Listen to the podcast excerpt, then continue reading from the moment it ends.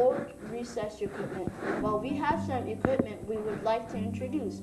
For football, we would like to put a new field with painted lines, with yards and a field and a field goals and field goals. And for basketball, we are going to add new courts and new hoops.